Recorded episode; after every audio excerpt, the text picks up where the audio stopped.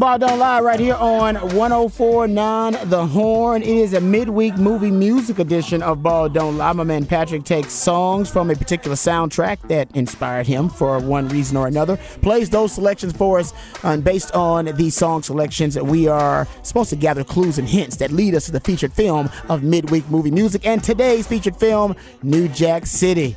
Oh, yeah.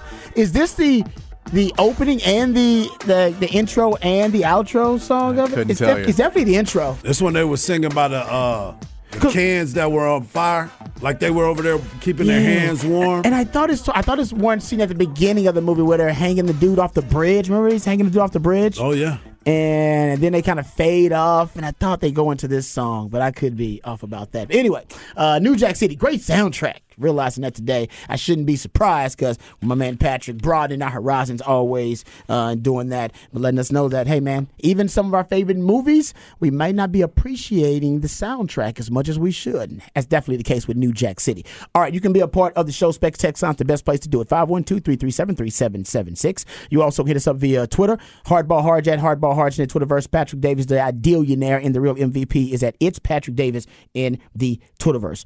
All right, let's get. Oh, I'm at Rod Babers in the Twitterverse, by the way. uh, all right, let's get to some Texas football, uh, Texas spring football news, notes, and nuggets, and we also have some sound from Steve Sarkisian that we're going to get to as well. Um, but I want to start with the everybody starting with the quarterbacks, and that's the big topic of conversation. And Sark uh, did talk about you know the quarterbacks on Monday. We did play that cut where he talked about uh, the young quarterbacks, but getting to some of the insider reports. Shout out to our good friends over at Inside Texas. They're doing some really good work covering every spring practice. Uh, my man Jeff Howe, listened to him earlier on Light the Tower, one of my favorite programs. You can catch it yourself from 10 to noon right here on 1049 The Horn. And Chip Brown actually was on with Chad and Zay. So shout out to Horns 24 7, doing a really good job of covering the practice. So I basically kind of just, you know, piecemealed and scrounged up a lot of the different reports that I heard from all of those different sources and uh, just got some news notes and nuggets for us to cover. But I one of the things that got me really excited was Bobby Burton saying the footwork of Quinn Ewers was noticeably improved. Honestly, if I had a little nugget, and I got a ton of random nuggets here, Yeah. that one really got me excited because that's one of the basic issues that came back to haunt Quinn. I remember you talking about it really early on Harge last year as a quarterback back, you know, back in the day yourself. Uh, and people don't Harge, Harge got offered scholarships to play quarterback at the college level. I mean, yeah, yeah. Don't, don't, don't, mean, I let, just don't, don't let the there. smooth taste he, fool you, he, man. He, he chose he wanted Yeah. to go to the to the league, all right, and he wanted to go to majors and make some straight cash, homie. You know, too bad they didn't have NIL there. Woo! The man might have been playing two sports over at Texas, but he got offered to play college quarterback too. He was a great That's right. athlete. But anyway, I digress. That's why that's why when I refer to man play quarterback, he did see one of the first people that pointed out to me that footwork for Quinn was just horrendous. Yeah. And that was before it actually came back to haunt him. He was still making beautiful throws, but he's like, man, the footwork actually doesn't line up with the throws all the time. It looks a little lazy. And I think it came back to Hunnam Harge. Uh, my man Bobby Burton is saying one of the things he noticed that it was, you can tell that it, it is noticeably, and not saying it's fixed, noticeably improved. So it, it definitely was a point, uh, is a, a, a priority for him Yeah. uh, in the offseason. Yeah, and, and, and it's something too that that I believe that he understood too. Because as a as a competitor, you go back and try to find things that you could have been better at. Hmm. And I'm sure that they had the conversations. That's where AJ Milwee needed to come back into play and be like, look, man, here's some of the things that we saw that changed your delivery. And maybe some of that too goes back to mm-hmm. the fact that he got hurt That's and he true. tried to make an adjustment and compensated another way where he was he was miscalculating certain things. But there were things that we saw in the very beginning, and you and I would talk about it. wasn't always on air. We would talk about it personally. But one of the main things was, hey man, his delivery is is is going to be lacking later when he really has to make a throw because you can get away with it on certain things, short screens, some some uh, some bubble screens, getting the ball to the running backs out of the backfield, Mm-hmm. you can do that. But when you got to drive a ball down the field where you've had success because your arm has been so good, your arm is still good if you use the fundamental part of it Yep. to make sure that you make it a deliberate throw. There are certain things that he did, but that's good to hear that he's working on that. And I'll give you a lot of credit too because I kept saying he can work on it during the drills, but he couldn't do it during the the actual work that was being done. And you kept saying he's got to do it in the off season. He's got to get back there and dedicate that time. And it looked like he did that. He can, but it's just really tough because there's no time. Like there's a certain amount of time the coaches get to work Yep. with you in the offseason unless you are. And I'm not. This is not a, a criticism of Quinn Ewers at all. More of a critique. You talking about a guy that was out of football for a year plus and yep. sitting out. So he's he's got a lot that I think he's got to catch up with, especially in terms of the technique. But unless you're just obsessive about your own technique, he would have to be like filming his own practice reps yep. and then going back watching his own practice reps and essentially coaching his own technique. There are people out there that do that. They're that obsessive, that compulsive. Uh, I don't know if he was that obsessive about his footwork. And so during the season, in order for you to improve your footwork, that's what you would have to be focusing on. And there's way too much time spent on scheme, too much time spent on the game plan for the opponent. Think about it, he doesn't even know the scheme well enough to know the entire playbook. Right. So he's still learning the playbook during the season too. There, you know, that some things have to be sacrificed because of the lack of time, and I think ultimately technique and footwork is Yep. what was sacrificed. But it did come back to haunt him, and not as much like you said early on. But when teams figured out that you know we got to we got to force him to process while also making those difficult throws, that's when I think life got really tough for Quinn Ewers. When he was playing against teams that wanted to play man to man coverage against Texas, like Alabama did mostly, 'cause they were like, you know what, we hear a lot about Quinn Ewers. But hell, man, he ain't got nothing on film. Right. Prove it to me. Prove you can make all these great throws against all my five star defenders. And he did. He Yep. really can make a ton of them throws. They're like, all right, we can't just give him an easy read pre snap No. where it's man coverage and all you got to do is make the perfect throw. He can do that all day. Let's mm. make him process first. Let's make him pre snap read something and then post snap have to process it and then let the pre snap read be different from the post snap diagnosis. And then it ain't about making the perfect throw anymore. Yep. It's about processing and diagnosing the defense and then also trying to make the perfect throw. That's when the footwork came back to hum. That's exactly what That's when the footwork happening. came back to hum. When he was just Yeah. when he was just throwing this willy nilly and just having to diagnose man Owning it coverage, out there. man Yeah. coverage. Oh man, he can throw against that all day, every day. But you have to throw against you know design uh, pre-snap disguise defenses with three deep safeties, with 2 Mm-hmm. deep safeties, and I just think that's when he got a little bit more discombobulated as a player. I expect him to improve on that this year, though. No doubt. process. No doubt. Uh, also, Byburn pointed out that he looked at Arch Manning and he thought Arch Manning was not only looked bigger than Quinn Ewers.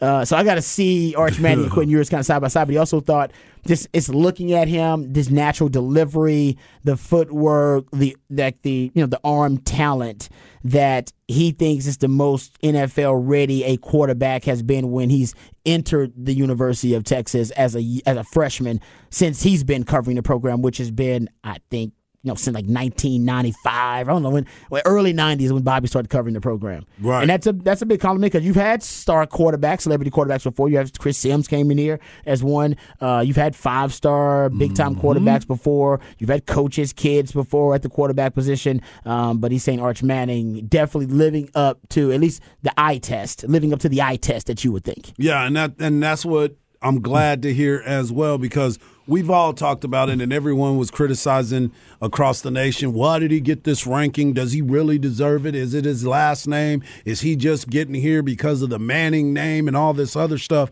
And then you get a chance to see him up close and personal. And a lot of people are saying he actually looks bigger than six four. They said he looks a lot taller than what the the listing is of him because he's a large He's every human bit being. of it. He feels it out. He carries feels it, Yeah, out. Yeah. That's So what it's, Bobby kind of said. And I was like, really? yeah. Yeah. He looks like a different type of player. And again, you know, genetics is one thing, but that that cerebral part of the game is going to be something that we will never get to see until the games are actually played mm-hmm. because the Manning family and what they were able to do and you know he's been in every type of film session with the uncles and even his father and grandpa. You know, he just has that he just has that that part of the game that you can't teach, right? You have to be there. You got, you said it just a second ago. You got to be invested in it. You got to be so uh, consumed by the process that it kind of leaves you no options, right? So he is in that that different area, of, and maybe this is what's pushing Quinn as well. You need it. because you definitely know, hey, he's he's going to be prepared because he studies film. That's what he does.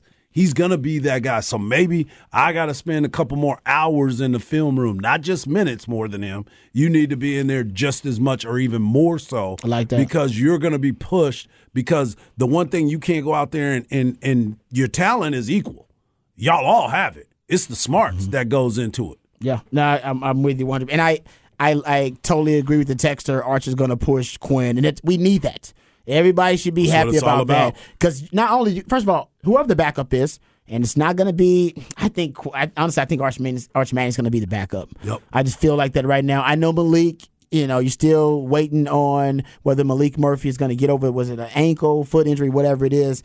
I just think, think the way things are trending, I think he's going to end up being the third string quarterback, and Archer's going to need a backup. And by the way, whoever the backup is, you're going to need him because Yep. Texas, I believe, going back since 1999, I believe Texas has needed a backup to play because of injury to the starter or because of you know productivity or lack thereof from the starter. Uh, only like five times Mm-hmm. That they uh, it's like I think it's five seasons where Texas has not had to have the backup play because of injury or you know benching your starting quarterback. Well- it's like oh since 1999, like that's since 99. It's like 02, 05, 08, Yeah. 2010, 2019. That's it.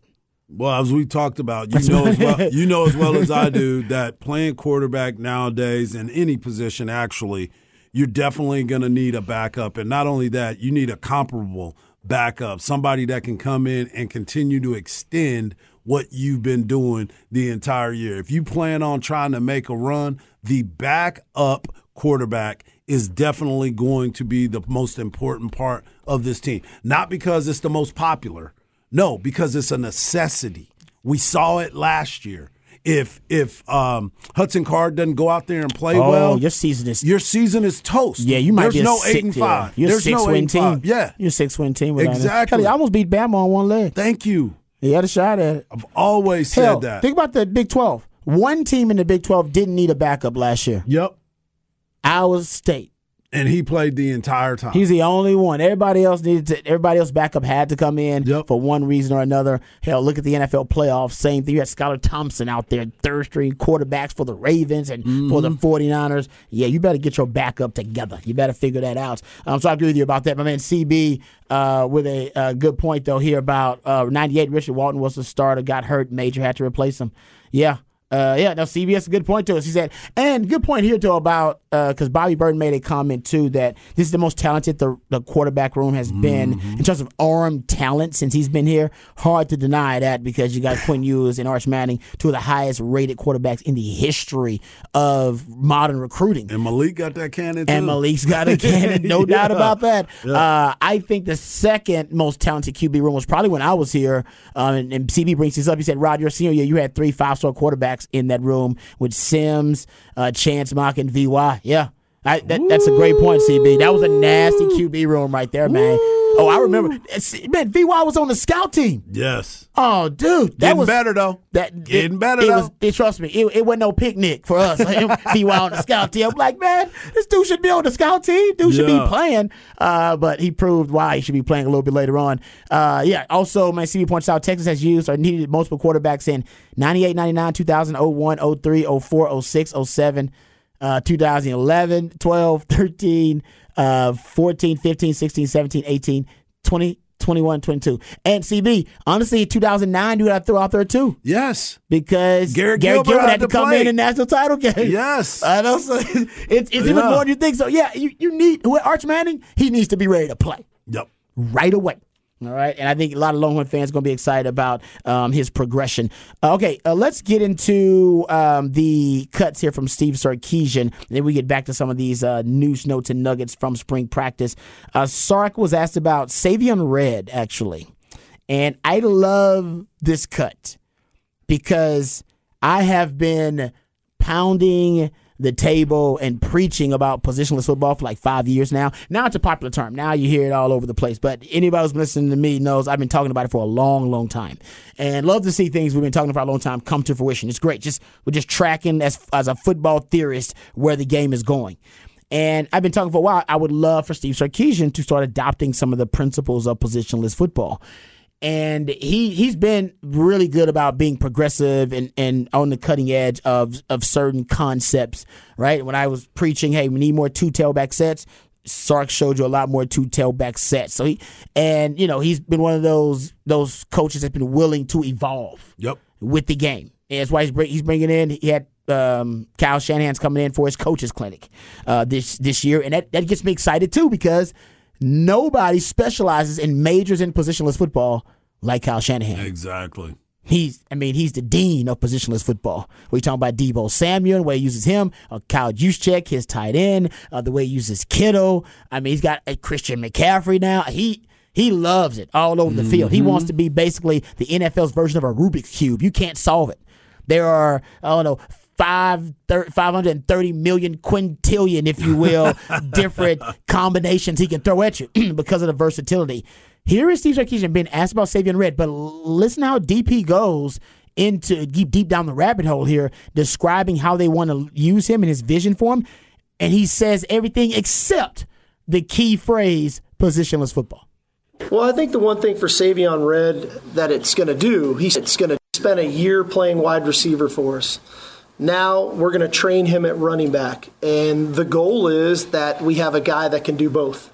Uh, that maybe we can um, put some pressure on defenses when he's on the field. What, where, and what, and how are we going to be, and what formations are we going to be in? You know, we had a real luxury with with Roschon and Bijan. Those guys were natural route runners and could catch the ball and were very smart and could line up all over the field we like that in our offense. So we have to generate that. We have to recreate that different ways, and this this is one of the ways that we can. All right. He didn't say it. He didn't say the term. He refused. He refused to say positionless football, yeah. and I think he's doing it just to irk me. but he said everything except that, right? right he's like, "We right. want to use him. I want to. I want him to be a guy that brings versatility and move him in the backfield and run routes." Yeah. And, and Bobby and Jerry Hamilton also remarked that he he looked really good in like the one on ones uh, that was available, at least the one on ones that they saw in the media window um, when he was running routes. It looked natural there. And they think, you know, that Sark may have a plan for Savion Red. And even if it's not Savion Red who ends up filling fulfilling this vision that Sark has for positionless football, which it should be, um, that maybe he'll recruit in the future someone who also can fulfill that vision. Yeah. Who can, you know what I mean? And I, I, I love that. I hope, I wish he would just use the term, but I think it's coming. I think he'll, he'll drop it during the season one, one or two times. Well, after your boy comes in and has this conversation and yeah, he brings it up a lot true. and have that, it's going to be embedded in his mind mm-hmm. and he's going to be, he's going to slip one day and say just it. throw it out there, man. Yeah. You know, sometimes we just, we develop a world of position. I mean, uh, football players just adjust. He, he doesn't, he, he, he doesn't want to get, he's not going to do me the justice and do me the honor of dropping that term position football because he knows I would brag about it for the entire 2023 year. He's like, I'm not dropping that term. Yeah. I'm not gonna give Babers the satisfaction of dropping that damn not term. At all. Not gonna happen. Not hey, doing hey, you know it. what, Sark? I feel you on that. Can't do it. Uh, someone texted me and said the Rubik's cube, 43 quintillion different uh, permutations, combinations. Oh wow.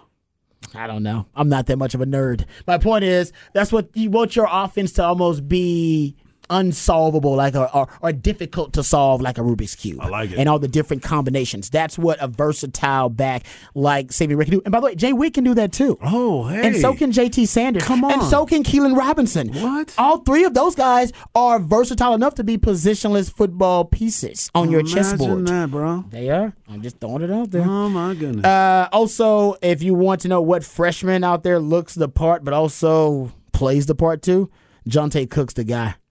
They keep mm-hmm. everybody. Jeff Howe has raved about him. Uh, you know, uh, Bobby Burton raved about him. Jerry Hamilton raved about him. All guys I follow trust uh, their evaluations, mm-hmm. and they say mm-hmm. this guy's legit. I mean, he's polished already. He's gonna play. He's going. I don't know what package and how often he's already behind X Men, but Johntay Cook's gonna play. Hmm. Yep.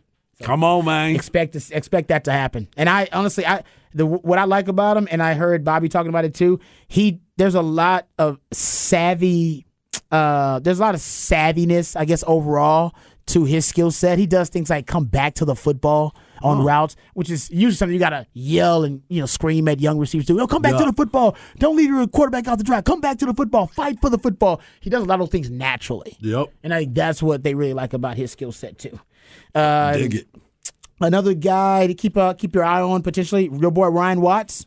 They said he is swole. Like Ryan Watts basically has been in the gym all damn off season. I hope he's been running too. I'm I'm sure he has. Because he might be too swole. Now, listen, the boundary corner, which is where he's going to play, is important because I think he wants to basically be able to cancel out and erase players with his I bump and it. with his bump and run technique. Yeah. That's why he wants to be powerful. Get him I get my route. hands on That's you, right. and you are canceled. You are not going to be a part of this route today. yes, the quarterback's going to look away from you as soon as I get my hands on Because you. it's taking you way too long to get free. I like that. But the Kim Kardashian, Nicki Minaj, Serena Williams size, Cardi B size, Megan Thee Stallion size butt is, I question his hip. He doesn't have great hip fluidity. His he has tight hips, not loose hips. Mm-hmm. And sometimes you can get too swole and then maybe not be able to move, not be as agile. So I do wonder about that. As long as he's keeping, you know, the twitchiness, as he's keeping his quick feet and working with his hips to make them fluid, I'm fine with him getting big. Because honestly, that's how Quentin Jammer was. Quentin Jammer was huge. He had 36 inch pythons, long arms, but Quentin Jammer never had fluid hips. His hips were tight. Yeah. Got drafted in the top 10. But once he got his hands on you, Yeah, you weren't going anywhere. That's all she wrote. Yeah. Say good night to this one. Yeah. Done deal. Uh, so that's out there too. All right. Um. Oh, there's one more of the cut. We'll play that in Rod's rant of the day. There's another cut uh, from Steve Sarkisian. I think it's really good, and it's about the two areas that they need to improve on the most this spring and this offseason. So we'll get to that coming up. But next segment in Rod's rant of the day, I do want to have the conversation about dual threat quarterbacks, the greatest dual threat quarterbacks of all time, how you define those dual threat quarterbacks, and why Lamar Jackson has solidified himself as arguably the most unique talent to play the quarterback position in the NFL. I'll explain right here on Ball Don't Lie on 104.9 The I Home. like it. is mad as hell, and I'm not gonna take this anymore. Find out what happens when people stop being polite and start getting real. You ain't keeping it real. My God! Okay, it's happening. Everybody stay calm. What's the Oh, you've done it now. What's the procedure? It's time for Rod's Rant of the Day. Hold on to your butts. All right, welcome back to Ball Don't Lie right here on 1049 The Horn. I want to talk a little bit about just dual threat quarterbacks, period. Obviously, Lamar Jackson being a dual threat quarterback himself, it's becoming more of a common occurrence um, and a, con- some, a common thing in the NFL where teams are investing in what can be described as a dual threat quarterback. Now, everybody's got a different definition of a dual threat quarterback. For me, I think it's a quarterback at the NFL level, and this may need to change too because you have 17 games now instead of 16. If you can rush for over 400 yards in a season, I think you're a dual threat quarterback. You'll be in that conversation. There have only been two quarterbacks who've rushed for over 400 yards in a season at any time in their career and won a Super Bowl Russell Wilson, Steve Young. So I think the, the definition kind of fits there. That's just my personal definition. Everybody's got their own. But Lamar Jackson, there's no question. You're talking about uh, not only a dual threat quarterback, but arguably one of, if not the most unique talent to ever play quarterback in the NFL. Now, if he's not, he's definitely in the conversation. Uh, and here's one of the reasons why I, I, you know, I do deep dives, rabbit holes. That's my thing. I love to go down rabbit hole. uh, Rabbit holing is what I like to call it. And I went rabbit holing last night about Lamar Jackson. And one of the most extraordinary stats about Lamar Jackson in his career is the fact that he's he led the Ravens in rushing and passing four straight years.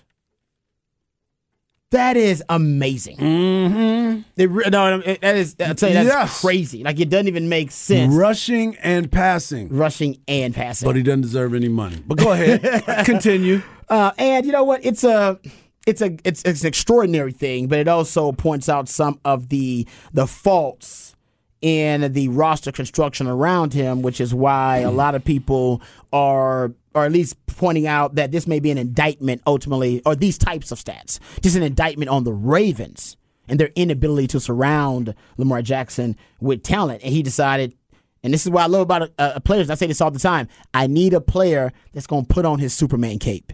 I, I I need you to do it. I just need to, I need to be able to see you can do it. I don't need you to do it all the time because you can't win Super Bowls just putting on your Superman cape all the time.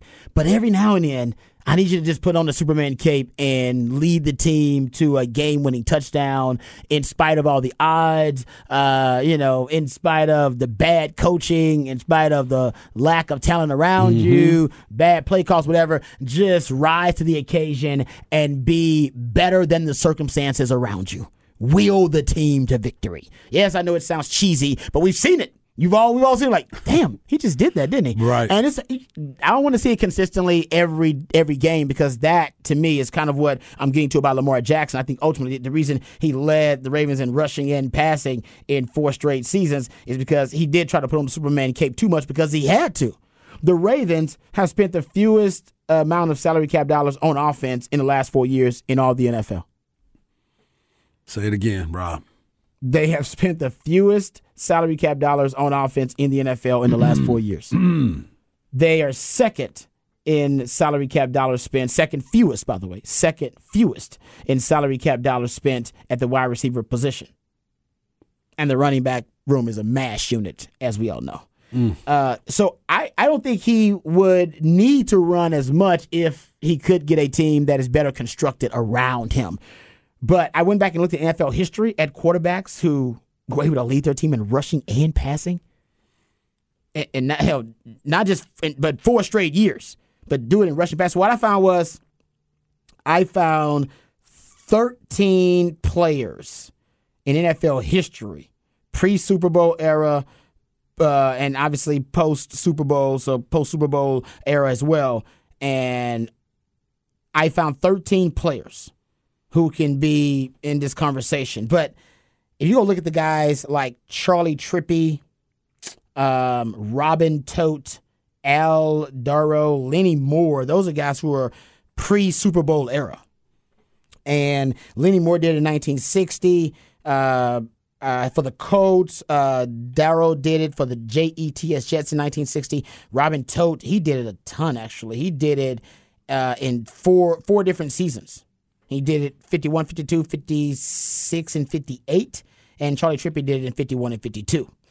but then you get into the Super Bowl era where the NFL much more modernized. So a lot of those statistical records um, that happened prior to the Super Bowl era, you know, a lot of those could be explained away with, you know, style of play, with the era that they were living in, that kind of stuff. So, and more for more modern times in the Super Bowl era, you look at Bobby Douglass did it in 1972. Randall Cunningham, Dope. he did it. He's if- this is why Lamar Jackson is indeed unique. Randall Cunningham is the only other player that's done it in four consecutive seasons. He did it in 87, 88, 89, and 90. He led the uh, Eagles in rushing and passing. That's freaky. Uh, McNabb did it in 2000. Cam Newton did it twice. Russell Wilson did it in 2017. Josh Allen did it in 2018. Ryan Fitzpatrick's even done it, which is crazy. So one of those things is not like the other. Jalen Hurts did it in 2021. And then you got Lamar Jackson. Four straight seasons leading a team in rushing and passing. So that is that's cr- that's just crazy to me. That is unbelievable, and that's how unique he is. And I think a lot of that is he's been almost forced to put on his Superman cape way too much because the Ravens. Truth is, they've been cheap about building a team around them. And I, there are certain things in life that you should not skimp on. Right? Don't don't get the cheap condoms. All right, condoms is something you probably should try to get the, the best brand possible. All right, spend the money on that. The cheap surgery is also not good. Don't don't don't listen to anybody trying to get you uh, two for one on an eye eye laser eye surgery or something. That ain't good. That ain't worth it. Don't do that. All right, don't skimp on that either. Um, and you know some things like I think if you're an NFL team and you find out you got an MVP caliber quarterback, no matter what their skill set is, man, don't skimp on the supporting cast. I mean, this guy's proof. He's proven that he's an MVP. Don't skimp. Don't don't be the the team that decided to the skimp on the supporting cast. to me, that's not frugal. That's cheap, and there is a difference Thank you. difference between being my dad was a very frugal man, but oftentimes he would he would go into the the, the cheap kind of section of things. He you know he would he would wander over into being cheap, and you can do that. You can You go heard from, his wallet open and went. yeah, he had one of those. Well, Yeah, exactly. He had one, yeah, one of those. Yeah, with the, he had the Velcro, Velcro wallet too. it, that's You right. could actually hear it came open. He never wanted to open that damn Velcro Yeah. wallet. I didn't hear it open very often either. Um, but yeah, that's the difference between being cheap and being frugal. And I would, you know, I don't. I don't criticize frugality. That is something that you should encourage. That's being a responsible, uh, you know, responsible with your money. That's being a responsible GM in terms of the NFL. But when you find out you got a, you know, like I said, a, a, a MVP caliber quarterback, who's by the way was a unanimous MVP. The second time it had happened in NFL history, it was unanimous. Don't get me started on that. You that. get a bro. unanimous MVP who is as young as Lamar Jackson was. How old was he when he won MVP? Twenty four? Because he's twenty six now. Thank you. How was he when think he MVP? was a 23 year He was old 24 MVP. or something like Yeah. that. So young. At that time, the Ravens should have been, all right, guys, let's go. It's it. Let's build around him. Let's go make the trades. Let's do everything we can to maximize this window, and let's not be cheap about it. Ridiculous. But they were. They were cheap. That, so that's I, I listen, Lamar Jackson has got some um, responsibility in this whole you know negotiation going haywire and starting to hit a downward spiral. Him not having an agent is a big part of that. But don't get it twisted, man. The Ravens, that was cheap. Yeah. Now I would say be frugal. That's fine. Be fiscal, fiscally conservative, whatever. Don't be cheap. Cheap. They were cheap when they had a 24 year old MVP and they decided, nah, you know what? Let's uh, you know, let's pinch some pennies here. Yeah. Let's Well, not, let's not. Well, and it's the Ravens. So they went, what's our model? We don't pay a quarterback, we pay our defense. And we build a really good defense. And then you have a 24 year old rookie, uh, con- you have a 24 year old quarterback who's a who's an MVP, and you don't think, hey man, we should probably focus on offense some because that's what we have, as opposed to overpaying some of these defensive players who aren't earning it, and we're overpaying them to keep them on the roster, and then we're not bringing, we're not able to bring in new defensive players really because we're overpaying some of these other defensive players, and we're just going to continue this cycle of an okay defense now, and never try and help our offense. We never pivoted when we realized we got lucky and hit the lottery on the Ding, on the ding, draft. ding. Exactly. And that's where you go. You're not because it's not like these teams don't spend money. They just decide they're going to keep spending the money on the like their secondary makes as much money. Mm-hmm. Their secondary makes twice as much money as their wide receivers. They have the in the last four years the second fewest salary cap dollars spent on the wide receiver position in the NFL. They have spent the fewest salary cap dollars on offense in the last four years of any team in the NFL, and that is with an MVP caliber quarterback in his early twenties. Come on, man. And and to hire coaches and to hire need to go get somebody I think John- else. I think John Harbaugh is a hell of a coach. He's one of my favorite coaches in the league, and he is a damn good coach. But keep in mind when the the, the switch from Ozzie Newsome to DeCosta is probably changed a lot more impact. Eh, thank you, a lot more Yep. impactful than we are willing to give it credit for. Sorry, sorry Patrick. Yeah, and I mean it's the the fact of hey, you run too much. Let's keep hiring running offensive coordinators who are going to make you run and not hire. You, you, that's you. You are making him run too much. You are calling the plays. It's it's not like he's audibling out of everything and just running the ball or everything's a pass play and he goes and runs. You are calling you you've literally hired coaches with the game plan of let's run Lamar Jackson as much as we possibly can I'm and with then you go, well, now we don't think you're going to play. You're like, so why would I want to stay? Why would anyone want to stay in a position where you're saying what we'd really want from you is this? You're a, a MVP caliber player, and what we want from you is to shorten your career by into a quarter to help us out. Could you take less money, and we're not going to help you out? Why? Why do you want to leave? How are we the jerks in this? And and by the way, even with them spending the fewest amount of dollars on offense to build him a supporting cast, they still went 14 and 2, 11 and 5, 8 and 3, 8 and 4. So, I mean, and and they probably win double digit games in those other years if he doesn't get hurt. Right. And the reason, I, like I said, he he his style of play, dual threat quarterbacks. Like I said, not a lot of them have reached the promised land. I get that. That's why I always said it's kind of it's kind of like trying to marry a stripper. Nobody marries a stripper. Less than ten percent of strippers are married because nobody wants to actually marry the stripper. Why? Well, we can get into that. Nobody wants to take the stripper home to meet mom and tell her, "Hey, what do you do for a living?" Ah, she's a stripper. You marry the woman after she gets. She's in an entertainment business. after business. she's in nursing school or she's become a dietitian or whatever she's studying while she's stripping. That's that's kind of reminds me of being a dual threat quarterback. Nobody wants to really invest in a dual threat quarterback and go all in because they don't want to take the dual threat quarterback home to meet mom. You get my point, right? Because everybody thinks it's a risque uh, lifestyle to be a dual threat quarterback. Too risque to invest in. Just like marrying a stripper might be too risque for you to marry at the time. And that, that lifestyle's a little too risque. Too much going on for me. I needed to be a little bit more settled. That's the same hmm. anxiety teams are getting about dual threat quarterbacks. They do. Say true. That's Sark, Sark mocks dual threat quarterbacks all the time. Yep. Every time we we bring up quarterbacks and running, remember last uh, year or two years ago with Casey Thompson, Hudson Card, he would mock it and say, "Ah, that's not really our thing. We don't we minor in that. We don't major in the quarterback run Yeah. game." There's still people that are at least offensive minds that think that is ridiculous to have your quarterback running that much. I just think it's evolution. It's the evolution of the game. It's The just game has changed quite a yeah, bit. Yeah, the game's just evolving that way. Yeah. So yeah, I mean, if he didn't, if, like, if he had more of a supporting cast, they spent more money on supporting cast. You could make the argument he wouldn't have as many injuries. Mm-hmm. That's right. You can make that argument because he wouldn't have to do as much. We wouldn't have to put the Superman cape on all the damn time. He Right. just be a quarterback that helps manage the game and distributes to all the talent they have. Ugh. But they don't have that much talent No, they don't. because they don't pay for it. No disrespect, but y'all don't.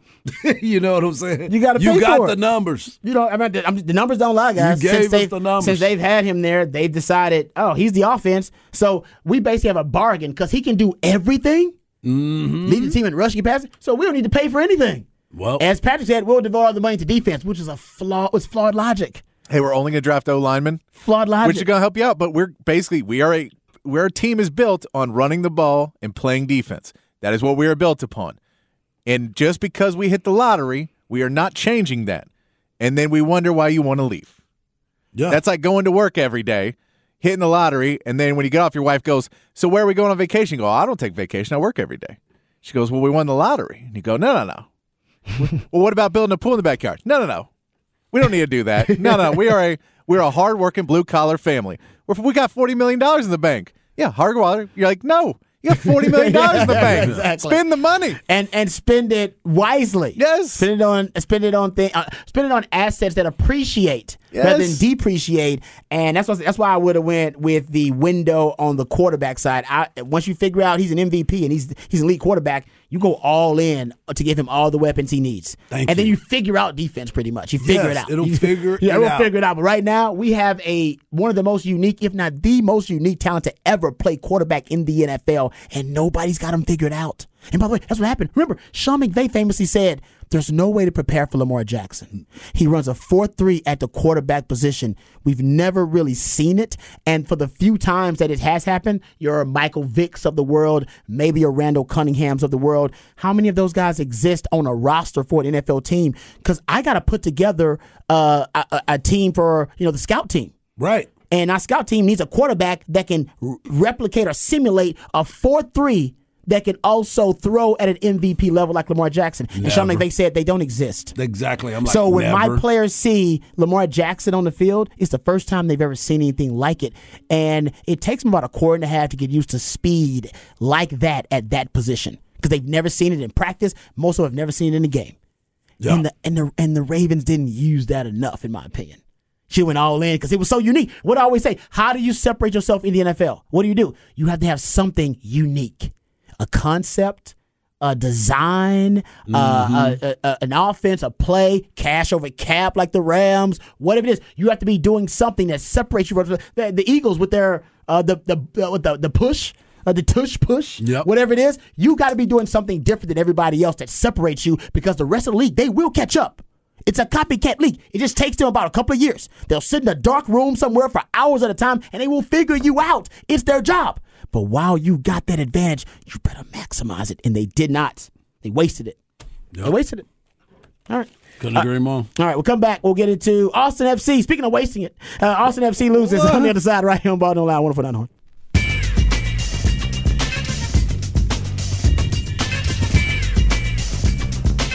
Ah, a little iced tea.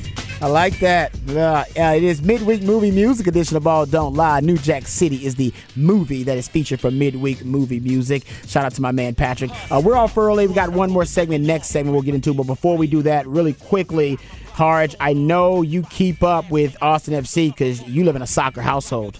Wifey plays Yeah. soccer at the highest levels, um, and you actually, because of your kids and wifey, um, you go to Austin FC games, but Yes, also you follow Austin FC. They've gotten off to a bit of a rocky, a rocky start, and their uh, Concacaf Champions League debut um, has got a lot of Austin FC fans. Don't what's the best way to describe this. Uh, anxious, freaked out for some of them. They lost to a essentially uh, it was a Haitian team Yep.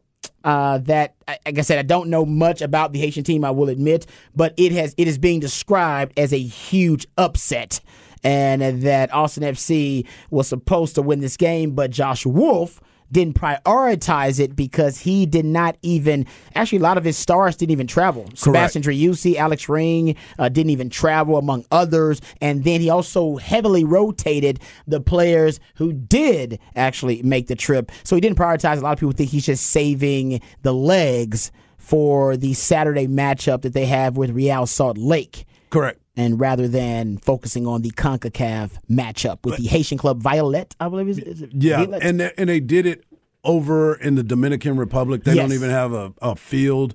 But the other part of it is this: they play them again at home on the 14th. on the 14th. Yes, so yes. they already have a game plan. So I'm sure that all those guys are going to be able to play their regular starters.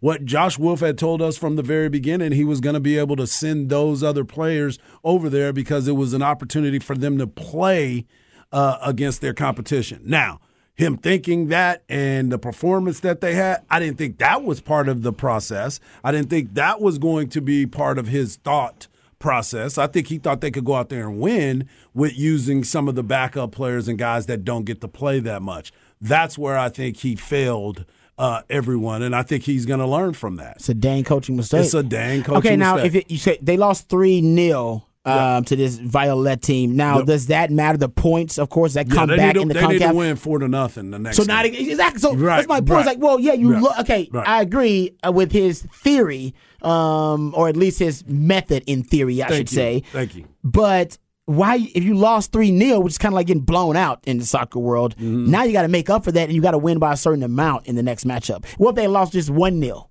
Yeah, Then yeah. right there'd have been a better They'd position. have been a better position. That's right. So then they could come back home and play the game. So that that's why it's normally play. embarrassing, That's why so when you lose, and the fact that Stuver was there.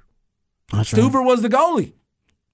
I Mm. mean, that's the thing that you you look at and you're like, oh, okay, so we can't really say that we weren't playing. I mean, they took, they just didn't have the other people that were going to score. But it's an embarrassment not only to the Austin FC because Ethan Finlay said it's an embarrassing performance for our group, but also to MLS because these are supposed to be the best Of the best. uh, best from each league Exactly. around the world, and they play in this Concacaf tournament, whatever it may Exactly. be. So you're representing the MLS. You're representing American soccer, I guess, too, in a certain way. There's like a patriotic element to this whole Yes. thing, too. Yes. And you just, frankly, made embarrassed them all. Yes. Okay. You, wanna make sure you- I got it right. You are right where you need to be with that conversation. Wanna make sure I got it right there. It All right. was not what everyone expected. All right, all right. They got Real Salt Lake this weekend. I think that's what Josh Wolff wanted to focus on. They definitely got to have a bounce back performance. All right, we come back. We'll get into uh, what teams should be interested in one Lamar Jackson and what the Cowboys are looking at uh, from their interviews at the combine. And we'll wrap it up and put it in the oven as well because we got a short segment. All that and more right here on Ball Don't Lie. Wonderful on. Uh, TikTok, you don't stop to the TikTok, you don't stop to the TikTok, you don't stop to the TikTok, you don't stop. Oh, I remember this scene in New Jack City as well. Not PG 13. Yeah.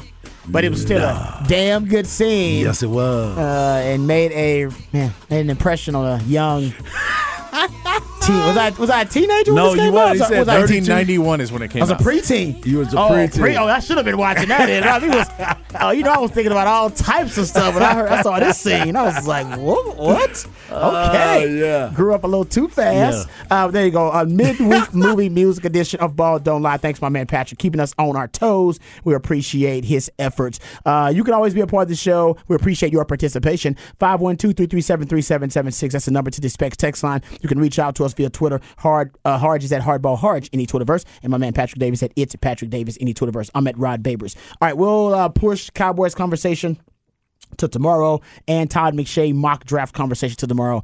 You know, it ain't going anywhere. Right, right. It's the mock draft be will be there. Uh, we talked a lot about Lamar Jackson today. I'll just ask you guys this before because I know we're up, we're we're really close to it, and we're getting ready to get out of here.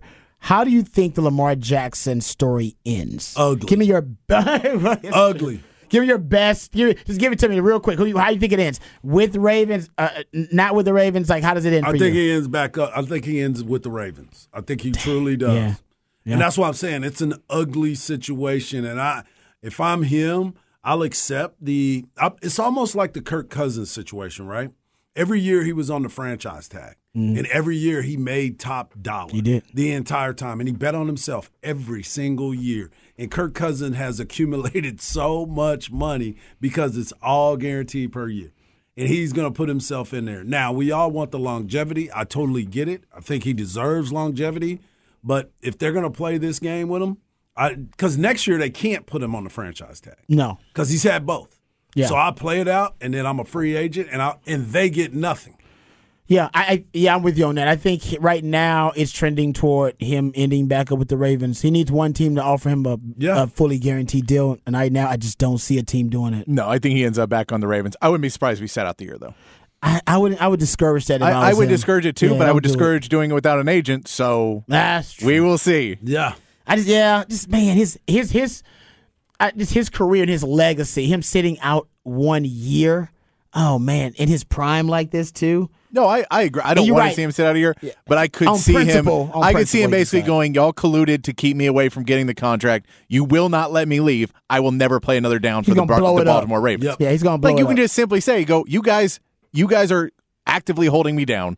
I'm not going to reward you for it." It's the kamikaze option for him. Yeah. So you can trade me. You can do whatever. I'll go play for someone else. Yep. He's like, but we I all ain't playing for you ever. He's like, we all lose. Yeah. I lose, you lose, the team loses, fans lose. This is the all. Everybody it, loses it depends, scenario. It depends what's been said in that room to his face. Right. That's what I t- I've I've been saying it the entire Harge time. has been saying it. from the very beginning. This was going to be a bad, bad situation because you are now the only person that is in that room getting told how bad you are to your face and Yeah. why I'm not going to pay you that money. And to the text who asked if I regret not picking the Lions, that is my gift to every Lions fan out there that I didn't pick them. hey, I'm a Lions fan. Yeah, Hey. it's my gift. My Hey. gift is my curse not being placed upon that team. exactly. Oh, I love it. Hey, don't worry. it. Hey, you know what? The Raiders still need a damn quarterback. They do, but know, they are the not hell? in the hunt. Because they don't crazy. have They're going to call either. it Tom Brady when he's 55 years old and hope that helps him out. because, because you know why?